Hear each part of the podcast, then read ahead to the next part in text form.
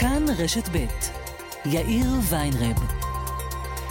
כאן רשת ב'.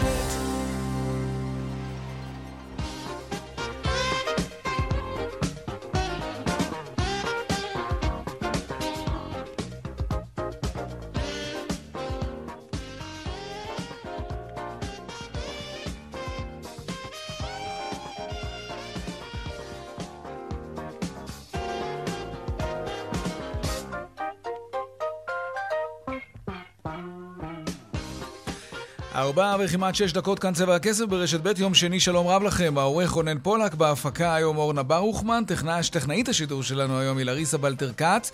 הדואל שלנו כסף@כאן.org.il. אני יאיר ויינרב, מעכשיו עד 5 אנחנו מיד מתחילים.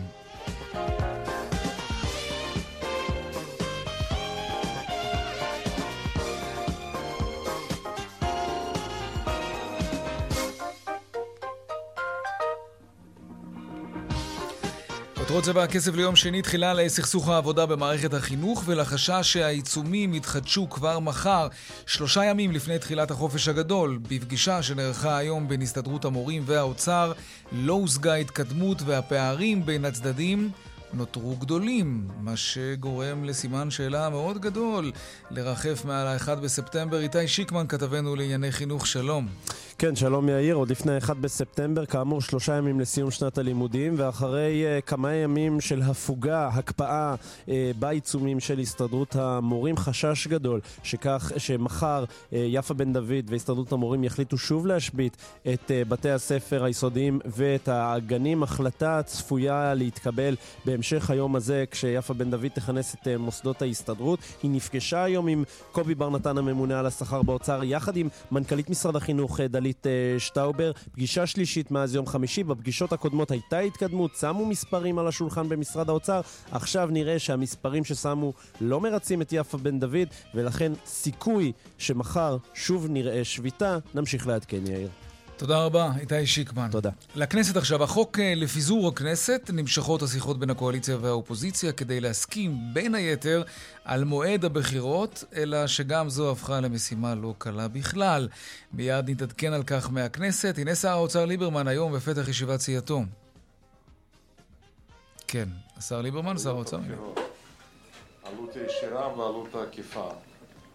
2.4 מיליארד שקל. זה מה שהולך גם על עבודת ועדת בחירות מרכזית, על הקלפיות, והקיפה, הצעות הקיפות כמובן, אני יודע, יום שבתון ביום הבחירות עצמו. מי שאחראי על הפיזור הכנסת ומי שאחראי על כל ההוצאה הענקית המיותרת הזאת, אני מאוד מקווה שישלם את המחיר בבחירות הקרובות. 2.4 מיליארד שקל עלות הבחירות. כן, דמוקרטיה זה דבר יקר, במיוחד כשהדמוקרטיה היא כמו שלנו. ועוד בצבע הכסף בהמשך נדבר גם היום על התורים והקאוס בנדבג. בחברת השירותים לנוסעים בנדבג לא מצליחים, ממן, אנחנו מדברים על חברת ממן, לא מצליחים לגייס עובדים. רק 40% מהעובדים שעבדו בחברת ממן בתקופה שלפני הקורונה, רק 40% שבו לעבודה. אנחנו נעסוק בזה עוד מעט. וגם, אבא, אמא, תקנו לי. רגע לפני החופש הגדול, איך מצליחים לעבור את חופשת הקיץ בלי לשבור את תוכניות החיסכון. נדבר גם על זה, ועוד בהמשך על חופשות קיץ בחול. הזמנתם מלון וטיסה ומסעדות ואטרקציות ומסלולים. אבל מה עם הרכב? ענף המכוניות להשכרה לא עומד בקצב ההזמנות. וגם אם תצליחו למצוא רכב למידותיכם, המחירים כמובן יהיו בהתאם, זה יהיה מאוד מאוד יקר. והדיווח משוקי הכספים כרגיל לקראת סוף השעה, הדולר במגמת ירידה והשער היציג של השקל אל מול הדולר הוא 3.40 שקלים. אלה הכותרות, כאן צבע הכסף, אנחנו מיד ממשיכים.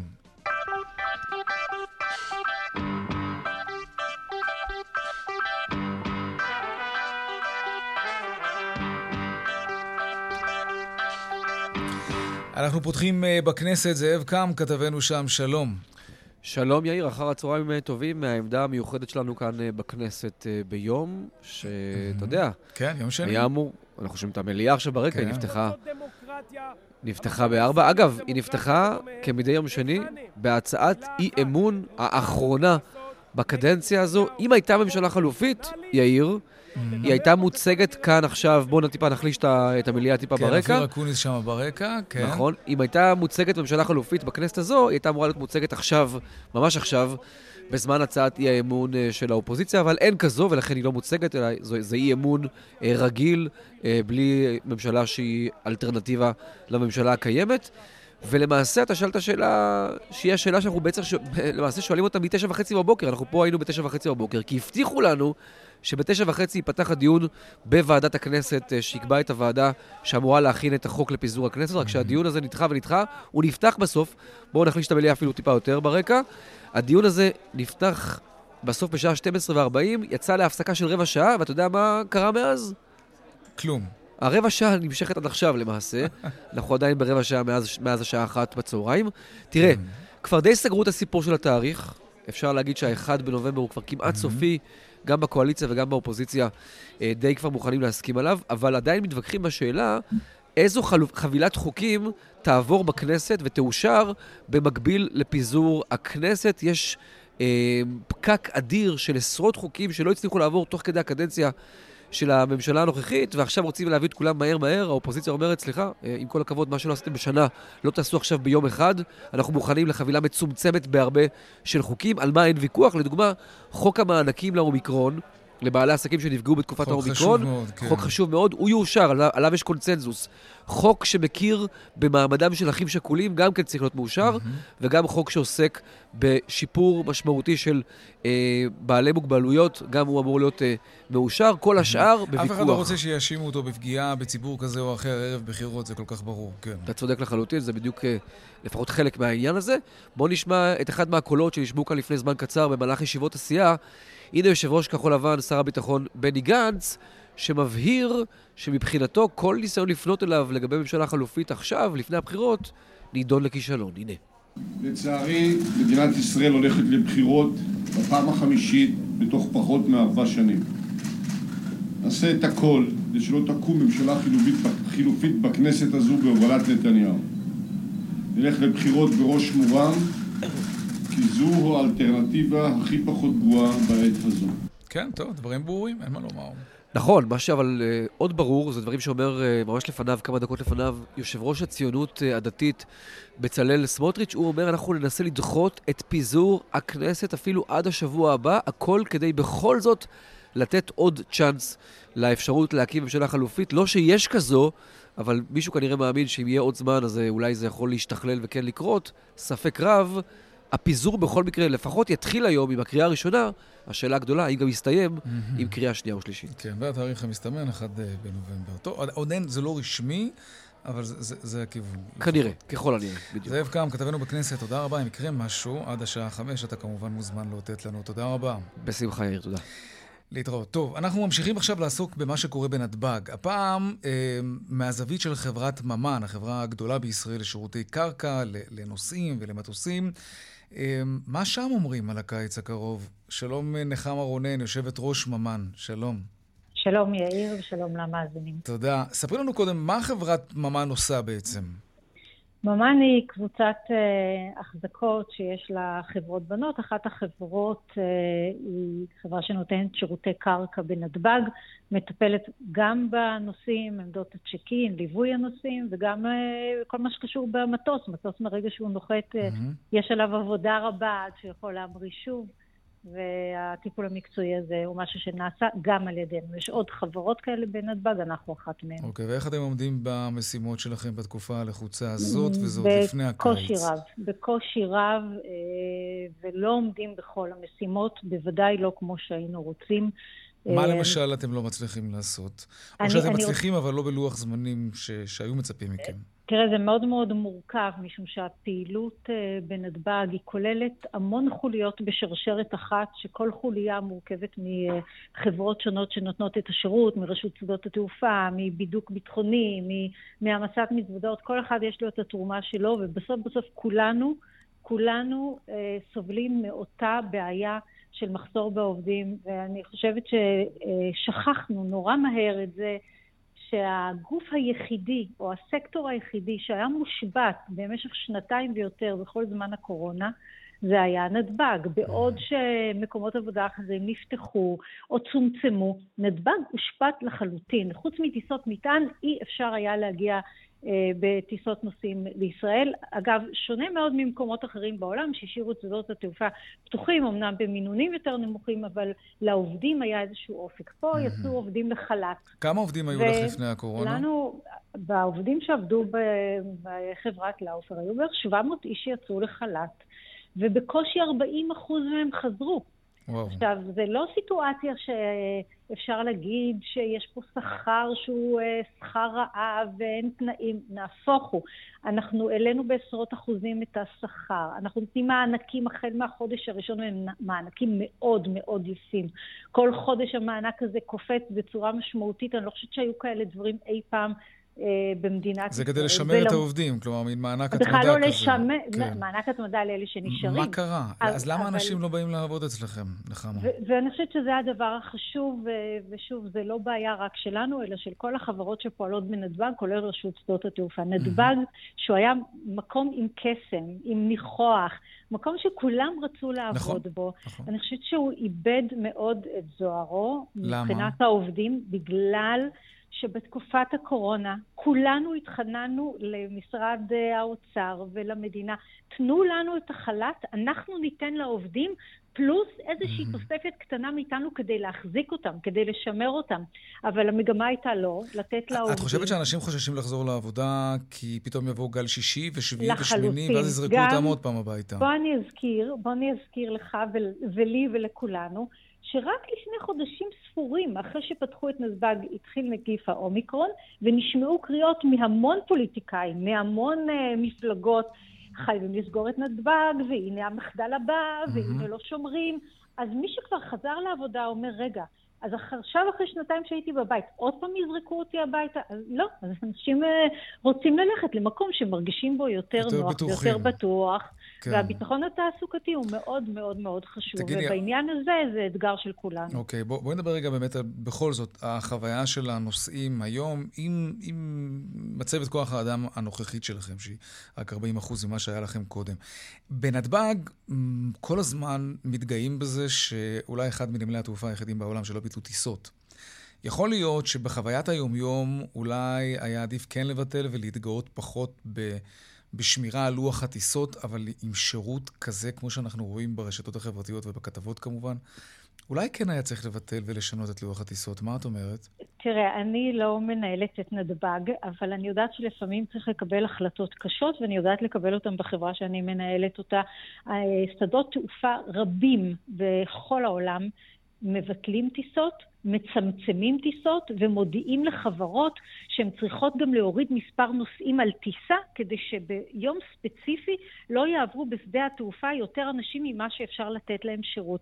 ואני חושבת שהגיע הזמן גם פה לבחון את הסוגיה הזאת שוב. זה מאוד יפה ומאוד אירועי להגיד אצלנו לא מצמצמים טיסות. אגב, לא צריכים לבטל פה הרבה מאוד טיסות, גם אם יעשו צמצום שהוא של אחוזים בודדים בימים מסוימים, בימי פיק, זה יהיה שינוי דרמטי, ולכן לפעמים צריך גם לקבל החלטות שהן קשות, כי אנחנו רואים מה קורה, זה לא יעזור, אנחנו לא נמציא עובדים, אנחנו עושים הכל בשביל לגייס, לא רק אנחנו, כל החברות נותנים מענקים וקוראים לעובדים ומאפשרים להם שעות גמישות, הכל, אגב, אנחנו גם קוראים לאנשים מבוגרים, למה שנקרא הגיל השלישי, ואפילו גיל הרביעי, אנחנו קוראים להם לבוא לעבוד בנדב"ג, אחד המקומות הכי כיפים שאפשר לעבוד בהם, וזה תהליך, ויקח זמן להשיב את אימון העובדים, אז עד אז צריך לעשות משהו כדי להפחית הסבל. טוב, נקווה. אולי באמת מישהו שומע את הקריאה שלך. לא שאנחנו בעד לבטל טיסות חלילה, אנחנו רוצים שכל מי שרוצה להגיע לארץ או לצאת ממנה יוכל לעשות את זה באופן חופשי, אבל יכול להיות שנוכח התמונות שראינו בימים האחרונים, אולי באמת אין ברירה. גם אני לא בעד לבטל, ואני מדברת על צמצום שהוא בשוליים שבשוליים, אבל זה עושה את ההבדל. נחמה רונן, יושבת ראש ממ"ן, תודה רבה לך על הדברים. תודה לכם. כן, דיווחי תנועה? לא, לפני דיווחי התנועה. נדבר על היבוא, על רפורמת היבוא של משרד הכלכלה, שיצאה, אתם זוכרים, בתחילת החודש לדרך. סביר שיקח עוד קצת זמן עד שנרגיש את ההוזלות האלה, אבל יש מי שחושב שגם לא נרגיש אותן בכלל. שזה לא יקרה. שלום ליאור לוי, יושב ראש פורום יצרני התמרוקים בהתאחדות התעשיינים וחבר נשיאות ההתאחדות, שלום לך. שלום, אחר הצהריים טוב. אתה חושב שאנחנו מחכים למשיח שלא יבוא, אם הבנתי נכון. אני חושב שרפורמת יבוא זה דבר מצוין, אבל אני חושב שזה טוב, אבל אני חושב שזה לא יעזור. למה? מפני שבסופו של דבר ישראל פתוחה היום ליבוא, והיא תהיה פתוחה יותר. הבעיה היא לא ברגולציה, הבעיה היא בחוקי הכלכלה. בסוף ישראל היא מדינה של 8 מיליון אנשים, היא צורכת... 9 מיליון אנשים. היא צורכת בהיקף הזה, וכשאתה בא לספק בחו"ל ואומר לו, אני רוצה לקנות ל9 מיליון אנשים, ולא ל50 מיליון או 70 מיליון בגרמניה, אז המחיר הוא בהתאם, ולכן זה המחיר שאתה מקבל. כן, אבל ההיגיון אומר שככל שתכניס יותר שחקנים, בכל תחום שהוא, בלי לבטל את מה שאתה אמרת, כן, אנחנו שוק קטן, אין מה לעשות. גם מישהו שיש לו איזשהו רעיון מהפכני בארץ יודע שכדי להצליח ובגדול הוא צריך את השוק האמריקני או את השוק האירופי. אבל עדיין, בדלת אמותינו, ההיגיון אומר שככל שאתה מכניס יותר שחקנים, ככה הם ילחמו על הכיס של הצרכן, ובתחרות כמו בתחרות, המחירים יורדים. ואנחנו בעד? אנחנו בעד, אני מאוד בעד, ככל שיש יותר שחקנים, ככה זה יותר טוב. Okay. אבל תראה מה קרה, תראה מה קרה לאורך השנים. מה? הורידו את המכס על שימורי טונה, המחיר עלה. הורידו את הקווטות על שמן קנולה, המחיר עלה. כן? פתחו את השוק ליבוא מקביל, ומחיר השמפויים המובאים עולים. אז בסוף המציאות כנראה מדברת בעד עצמה. לא רק החוקים התיאורטיים. כשמציפים את השוק בירקות ופירות מסוימים, כשיש חוסר והמחירים מאוד גבוהים, אתה מיד רואה את המחירים יורדים. נכון, אבל אנחנו לא... כמו נוסחה מתמטית שאי אפשר אפילו לטלטל אותה. חד משמעית. כשיש שריפה ובאים ושמים מים, אז זה עובד, אבל זה אירוע חד פעמי, שמציפים את השוק באופן זמני, בצורה חד פעמית, זה עובד, אבל אנחנו לא מדברים על האירוע הזה, אבל האירוע מתמשך. אבל זה לא רק חד פעמית. כשלפנו מהארכיון, בוא נשמע ביחד קטע מההיסטוריה הרחוקה שלנו, שנות ה-80, יורם ארידור היה שר האוצר, והוא בין היתר, אתה זוכר אותי מארידור העליזים, הוא בין היתר עשה את מה שעושים היום, הסיר מכסים על מוצרי חשמל למשל, זו הייתה המהפכה הגדולה. נשמע את הקטע ממהדורת מבט של אז, הערוץ הראשון. להיט של מבצע ארידור היו גם השבוע הטלוויזיות הצבעוניות. 50,000 מקליטים נמכרו מאז החל מבצע ההובלה. בכל יום מטוס ג'מבו וחצי של טלוויזיות. כל אחד רוצה את הטלוויזיה שלו, כאילו כל הזמן חיכה לטלוויזיה ולא מקבל אותה שנים. טוב, רק נאמר שזו הייתה תוכנית כלכלית קטסטרופלית אז, אבל החלק הזה שבה, של הסרת מכסים וחסמים למכשירי חשמל, זה כן היה מוצלח. אני זוכר בתור ילד, פתאום כל אחד הייתה לו טלוויזיה צבעונית בבית. גם הייתי בשנות ה-20. אז זה עבד נהדר, וזה לא נקודתי. לפעמים דברים עובדים, אבל השאלה היא בפרספקטיבה ארוכה, לא בפרספקטיבה מזדמנת. וחוץ מזה בואו לא נשכח, אנחנו הולכים כרגע בשנתיים הקרובות למלחמה קשה, מלחמת המזון הראשונה אם תרצה, או מלחמת המחירים הראשונה. כן, אתה מאלה שחושבים שזה מה שיהיה? תראה, העובדות מדברות בעד עצמם. קח לך את מחירי החיטה, מרקיעים שחקים כי אין חיטה, עוד מעט, 40% מהחיטה זה רוסיה ואוקראינה. משאבים אחרים של חומרי גלם ותשתיות הולכים ומתמעטים והמחירים מטפסים. ולכן בסוף הדאגה ליצור המקומי היא החשובה, ובסוף גם הייצור המקומי הוא תמיד זה שעומד לצד הצרכן המקומי בגדול. ואני לא רוצה להתייחס למקרה כזה או אחר כמובן, אבל בגדול, היצרן המקומי הוא תמיד, בכל מקום בעולם דרך אגב, הוא היצרן שעומד לצד הקהילה שלו. זאת אומרת, אתה חושב שהפעולות האחרונות שעשה משרד הכלכלה, וגם פעולות קודמות שעשו, שיקלו באמת על ייבוא של מוצרים אחרים, אז א', אתה אומר, היצרנים האלה מחול לא באמת יציעו לנו מחירים כל כך אטרקטיביים, כי אנחנו שוק קטן, אם הבנתי אותך נכון. והדבר השני, אתה אומר, זה יפגע ביצרנים המקומיים, ואז עלול ליצור כאן משבר אחר. אני אומר שרפורמת יבוא תמיד טובה, ואנחנו כיצרנים מקומיים תמיד באה תחרות. מבפנים ומבחוץ, תחרות זה דבר חיובי.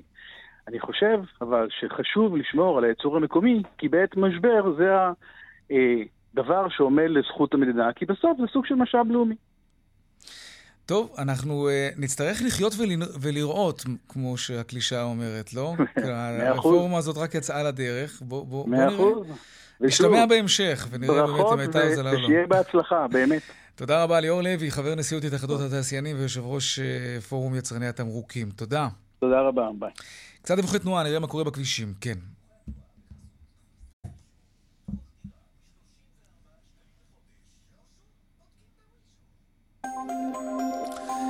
טוב, אז ככה, בדרך החוף צפון העמוס ממחלף רבין עד מחלף פולג, ובהמשך עומס כבד, לא סתם עומס, ממחלף נתניה עד ינאי.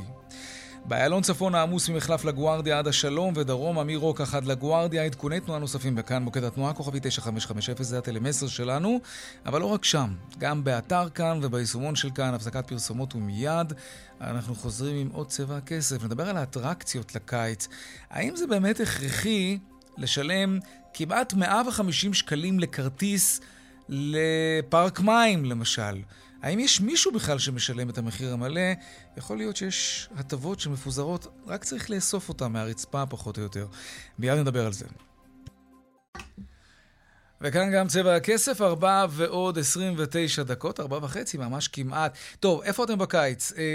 נגיד שאתם בארץ, ונגיד שאתם רוצים ללכת לפארק מים. אז חשוב שתדעו שגם הם, כמו כל העולם כולו, העלו מחירים. כן, פארקי המים התייקרו. שלום דפנה הראל כפיר, אתר פואנטה, שלום לך. אהלן, מעניינים. בסדר גמור. תגידי, אז איך חומקים מלשלם 142 שקלים לממדיון, נדמה לי, לא? כן, וגם ליתר הפארקים. כן, אז קודם כל השיאן זה הממדיון, 142 שקל לכרטיס אחד. כמובן אף אחד לא הולך לבד לפארק מים, כן? נכון. למבוגר או שלילד לפחות קצת מרחמים? לא, ילד זה מגיל 2. מבוגר זה מגיל 2, את מתכוונת. כן, מבוגר זה מגיל 2, זאת אומרת. אוקיי. אז הוא באמת השיאן, אבל גם שאר הפארקים לא ממש זולים. קודם כל צריך לציין שהממדיון התייקר, בשנה שעברה המחיר היה 135 שקלים, ולא רק הוא התייקר. גם שפעים זה מאוד מאוד יקר, שם תשלמו 139 שקלים, זה גם הרבה, 140 שקלים. כן, זה מאותה משפחה. כן, זה עלה 10 שקלים בשנה שעברה, וכן הלאה. כן, אוקיי. אז מה שקורה זה שבעצם מי שיהיה ספונטני בקיץ הזה, פשוט ישלם מאוד מאוד מאוד ביוקר. אז קודם כל, ההמלצה הראשונה זה לא להיות ספונטני, לא לקום בבוקר ולהחליט, בא לי עכשיו לנסוע ולנסוע. אז כדאי לברר איך אפשר להשיג הנחות. לצערי, מהבדיקה שלי, השנה יש פחות הנחות מבשנים קודמות, אבל עדיין יש. זאת אומרת, כל מי שיש לו מועדון צרכנות כזה או אחר, בין אם זה חברי הסתדרות המורים, ובין אם זה עמיתי חבר, קרנות השוטרים, הייטק זון, כולם כמעט יכולים לקבל הנחות. אתן אפילו כמה דוגמאות קטנות. כן. אז מי שרוצה להיכנס לממדיון ויש לו כרטיס של קרנות השוטרים, ישלם 70 שקל. זה חצי מחיר. זה חצי, כן. זה ממש חצי. אבל מי שיש לו מועדון של הייטק זון גם ישלם פחות, בין 75 ל-85 שקלים. ויש גם מי שיש לו כרטיסי אשראי שנותנים הנחות. לא כל חברות האשראי השנה נותנות הנחות, וחבל. אבל למשל, בעלי כרטיס, מה שנקרא גודיז, זה מועדון ההטבות של בנק לאומי, גם יכולים לקנות ב-70 שקלים את הכרטיס לממדיון, ובפארק המים שפעים גם כן, יש כמה הנחות, גם ממש מעט, לא הרבה, במיוחד בהשוואה לשנים קודמות.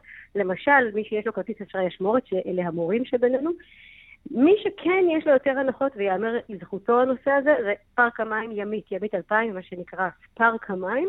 הוא גם יותר זול, זה 124 שקלים, לעומת מה שאמרנו קודם, שזה 140 שקל, וגם אפשר יותר להשיג הנחות אליו, גם דרך כרטיסי אשראי כמו מקס, גם דרך קרנות השוטרים והייטק זון וכו'. וגם יש הרבה יותר הטבות לתושבים, לתושבי חולון, להנחות לכל מיני אנשים שגרים באזור, אז מי שבאמת רוצה פארק מים באזור זה אפשרי.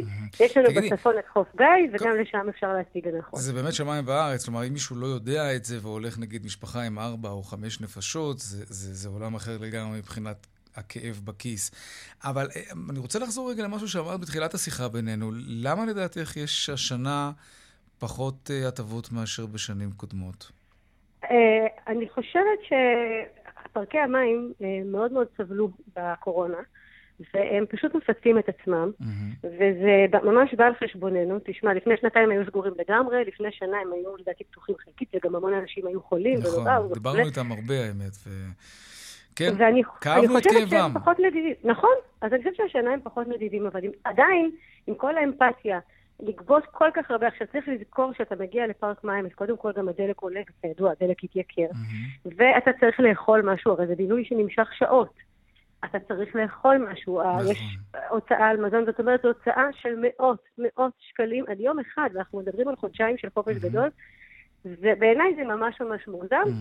טוב, בואי נדבר על אטרקציות אחרות, מה עוד יש פופולרי השנה, ובעיקר, איפה אפשר לא לשלם מחיר מלא, מחיר נקוב. אז זהו, אז יש לנו גם את הנושא של סרטים, וראינו שגם בתחום הקולנוע מחירים עלו, גם פה אני מאוד ממליצה לנסות למצוא הטבות, אפשר בהרבה דרכים להשיג כרטיס של 1+1 או לקנות כרטיסייה, אז מי שרוצה ללכת לקולנוע מאוד ממליצה שיחפש את ההנחה, ושוב, לא ילך ככה. איפה מחפשים הנחה לקולנוע למשל?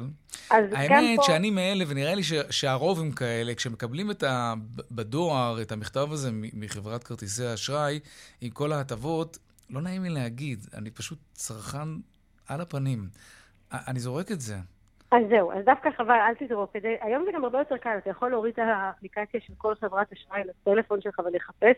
בגלל הרפורמה בחברות האשראי שהפרידה אותה מהבנקים, אז היום יש גם תחרות בין הבנקים כן. לבין חברות האשראי. אז גם נגיד לפועלים וגם ללאומי, יש מועדונים משלהם והם מתחרים בחברות האשראי. אז כל מי שיש לו היום כרטיס אשראי, כדאי קודם כל שיבדוק אם הוא מקבל הנחה. זה דבר ראשון. שוב, צריך לציין גם באמת את העניין של כרטיסייה, שאם הולכים הרבה אנשים, או אם הולכים הרבה פעמים לסרט, במהלך הקיץ, אז שווה לשקול באמת לקנות כרטיסייה, זאת גם אופציה, ואלה בערך הדרכים, לצערי אין הרבה דרכים להוזיל את הבילוי בקולנוע, אבל אלה בערך הדרכים. Mm-hmm. מה שאני כן יכולה להגיד לגבי בילויים חינם, אין המון כאלה, אבל חלק מהם נמצאים בקניונים. הקניונים מאוד מאוד רוצים שאנשים יגיעו אליהם, ואז הם מציעים כל מיני פעילויות, שזה גם נוח כי זה ממוזג, אז קחו בחשבון. זה גם דרך, אחת הדרכים שלהם להתמודד עם האונליין, שככה נתן להם ביס די רציני, אז בכלל הקניונים משנים את פניהם עכשיו, הופכים להיות מקומות יותר עם אטרקציות ובילוי ופחות מסחר.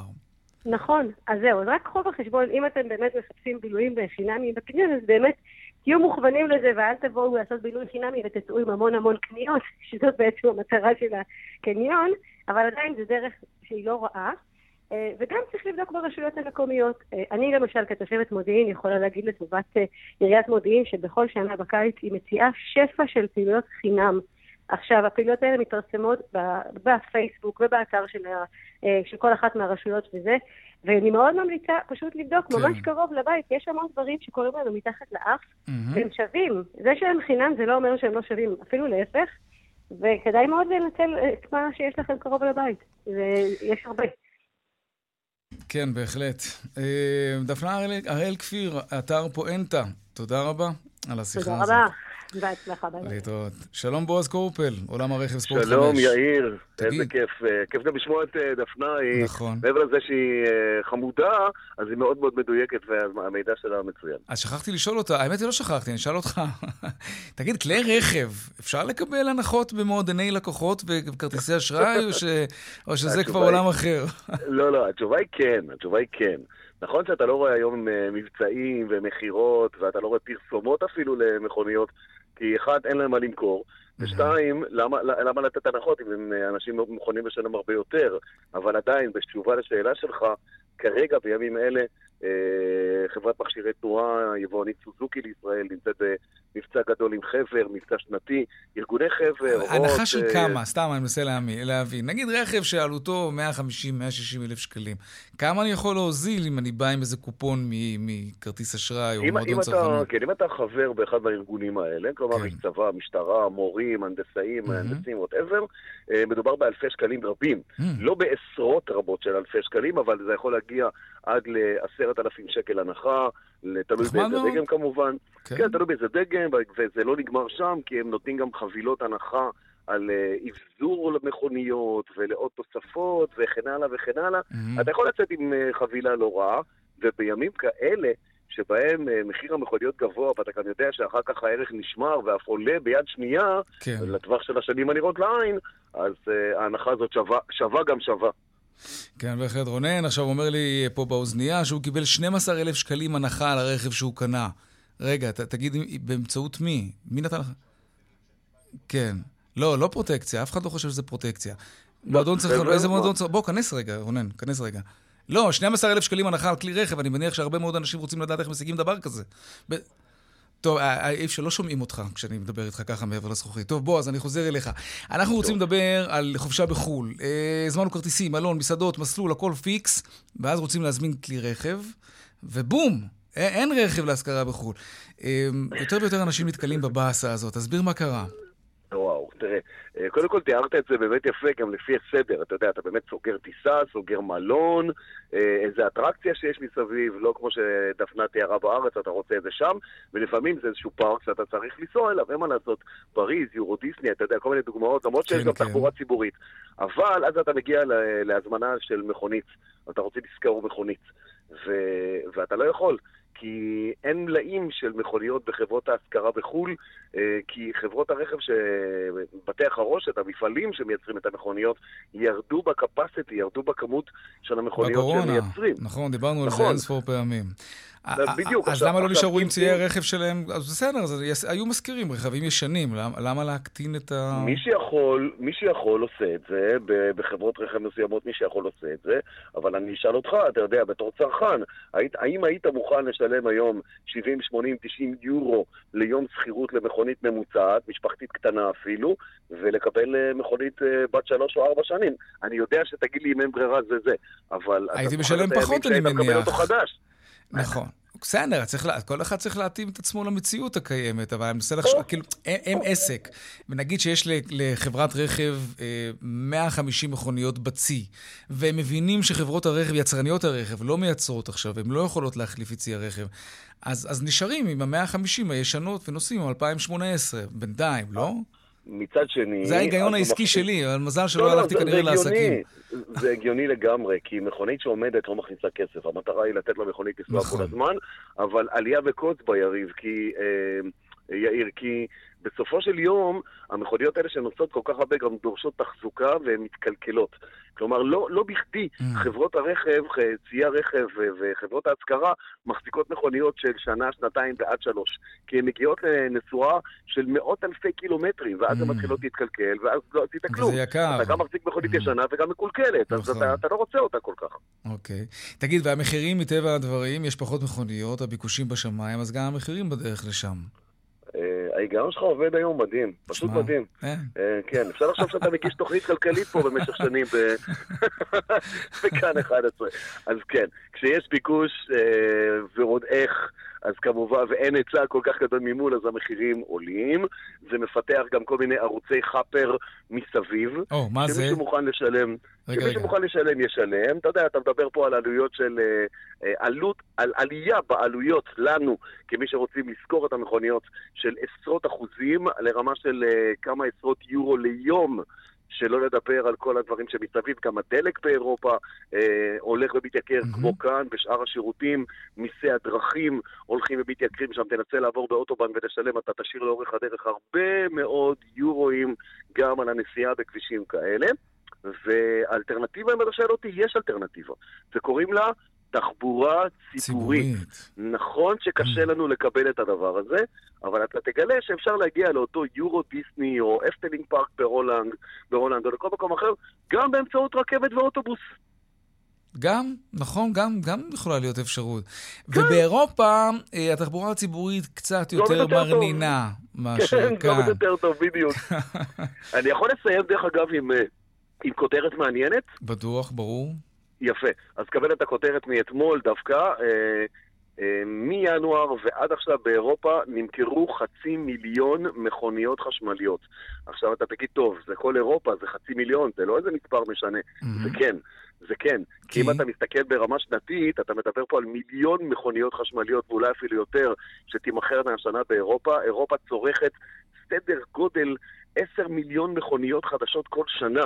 אז אם הם עלו ל10% מתוכן שתהיינה חשמליות, הנה לך פה פצצה חשמלית מאוד מאוד משמעותית. וגם פה המחירות בארץ של מכוניות חשמליות והיברידיות, זה משנה לשנה הולך וגדל. כלומר, המחירות גדלות. הולך וגדל בצורה מאוד מעודדת, אלא שהממשלה שכבר אין לנו, החליטה שהמיסים על המכוניות החשמליות יעלו ב-1 בינואר 23, כאילו שאין קורונה.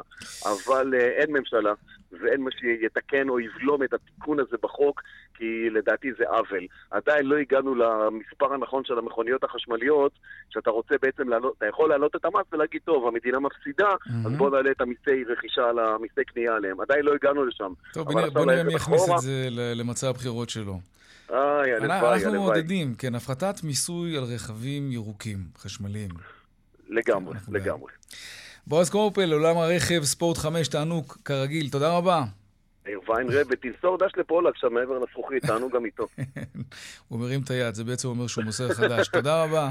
ביי ביי, תודה. להתראות. נצא להפסקת פרסומות, אבל דיווחי תנועה קודם, לא? כן.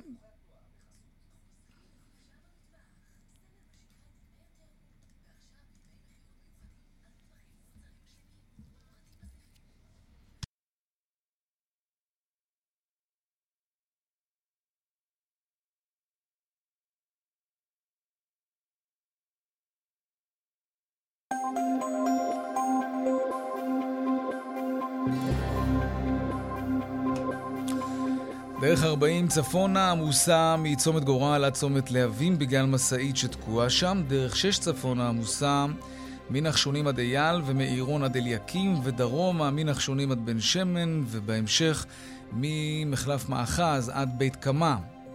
עדכוני תנועה נוספים בכאן מוקד התנועה, כוכבי 9550, זה הטלמסר שלנו, אבל גם באתר של כאן וביישומון של כאן. הפסקת פרסומות קצרה, לא כל כך קצרה האמת, ומיד אנחנו חוזרים עם עוד צבע הכסף. נדבר על מותגים ועל הנאמנות שלנו, הצרכנים, למותגים. האם הנאמנות הזאת הולכת ונעלמת עם הזמן? כבר חוזרים. וכאן גם צבע הכסף, 10:30 דקות לפני השעה 5, עכשיו לעדכון משוקי הכספים. כן, יש לנו עוד כזה. לא. אוקיי, אז שלום, רואה החשבון אמיר איאל, יושב ראש אינפיניטי. אחר צהריים טובים, יאיר. אני עובד על זה שהאות הידוע והמוכר יהיה ברקע, עוד מעט ככה יבליח פתאום. מה נשמע? ביד. כן, מוכר. מוכר מאוד האות הזה. בסך הכל היום שוק ההון מתנהג בירידות שערים כחלק מאיזשהו מימושון, מימוש נקרא לו לייט, של הימים האחרונים שהיו ימים של עליות. היום יש לנו ירידות בבורסה, קצת כן. כאלה שהרוויחו, לוקחים את הרווחים. מדד תל אביב 35 יורד ב7 עשיריות, מדד תל אביב 90 יורד ב1%, כמעט כל המדדים בירידה קלה של כמה עשיריות, בנקים ב4 עשיריות וכו'.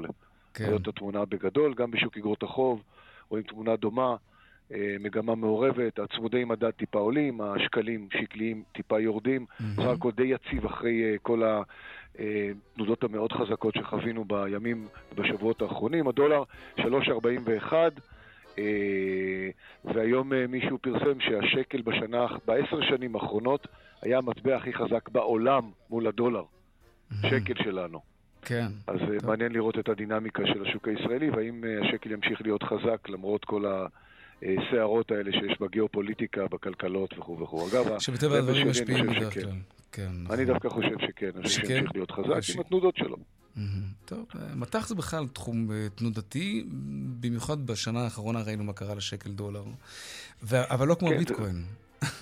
בדיוק, הסחורה הדיגיטלית היא בכלל שמאחוריה אין מדינות או דברים כאלה, ושם אין בכלל שווי. מה השווי? שווי הוא מי שרוצה לקנות, מי שרוצה למכור. זה היה 60,000 דולר, זה עכשיו 20,000 דולר. נכון, זה מדהים. זה באמת ספקולציה מאוד גדולה. צריך להיזהר. צריך לדעת מתי לצאת עם קונים ומרוויחים. טוב, זה נכון, לא דווקא לגבי הקריפטו. טוב, הזכרת קצת את מדינות, אז מה קורה ברוסיה, תגיד לי? נכנסה לסוג של חדלות פרעה. המלחמה הכלכלית ברוסיה כבר נותנת ממש את אותותיה. כן, כן, יש פה... זה סוג של דרמה. היום למעשה רוסיה חזרה, הוא רוצה להיות ברית המועצות הזו כנראה, אבל רוסיה הוכרזה היום כחדלת פירעון, סוג של פושטת רגל, כי היא לא החזירה את החובות במטבע זר שלה, קיבלה 30 יום הערכה על ידי הנושים הבינלאומיים שלה, והיא לא עמדה בתשלומי החוב שנקוב בדולר או במטבעות אחרים, מטבעות זרים. מה המשמעות של הדבר הזה? כלומר, הם לא החזירו, הם צריכים את המטח. הרובל הרוסי בשיא של שנים, כי פוטין מקבל את כל ההכנסות שלו מהאירופאים ברובלים, הרוב ברובלים, וחלק בכלל ביואנים, וחלק, הוא פשוט החליט שהוא משנה את עלי המשחק, הסינים עומדים מאחוריו, אז הרובל שלו מאוד התחזק, הוא בנה מין כיפת ברזל פיננסית כזאת בכל השנים האלה, כי הוא ידע ורצה כנראה לפלוש לאוקראינה ורק חיכה להזדמנות. אז מצד אחד במונחים של מטבע דולר או יורו הוא חדל פירעון כי הוא לא משלם להם, מצד שני הם משלמים לו בלי סוף את הדולר, יורו, ובמטבע רובל, הם קונים רובלים על חשבון המטבעות החזקים הללו. אז יש פה איזשהו פרדוקס מאוד מעניין. אגב, תשמע את המספר, הוא מדהים, המאזינים שלנו, אני לא יודע אם מכירים את המספר הזה. כל יום אירופה, האיחוד האירופי משלם לרוסים 250 מיליון יורו ליום על צריכת האנרגיה מרוסיה. נו, אז איזה סנקציות הם מדברים עליהם? כן, כי הם מממנים את מכונת המלחמה בעצמם. בגז הרוסים, שביידן אמר שהוא... הם תלויים לחלוטין בגז הרוסי, וזה, אגב, במונחים אסטרטגיים זה טוב לישראל, כי הגז הישראלי, אגב, שזורם דרך ההנזלה במצרים, יוצא לאירופה, והוא בהחלט חלופה, לא מלאה, חלקית, אבל בהחלט נותן לישראל קלפים חזקים מאוד במעמד הגיאופוליטי שלה, בטח מול האירופאים. זה דבר חיובי לכלכלה שלנו. מעניין. רואה חשבון אמיר איאל, יושב ראש אינפיניטי, תודה רבה על הסקירה. תודה לכם, כל טוב. להתראות.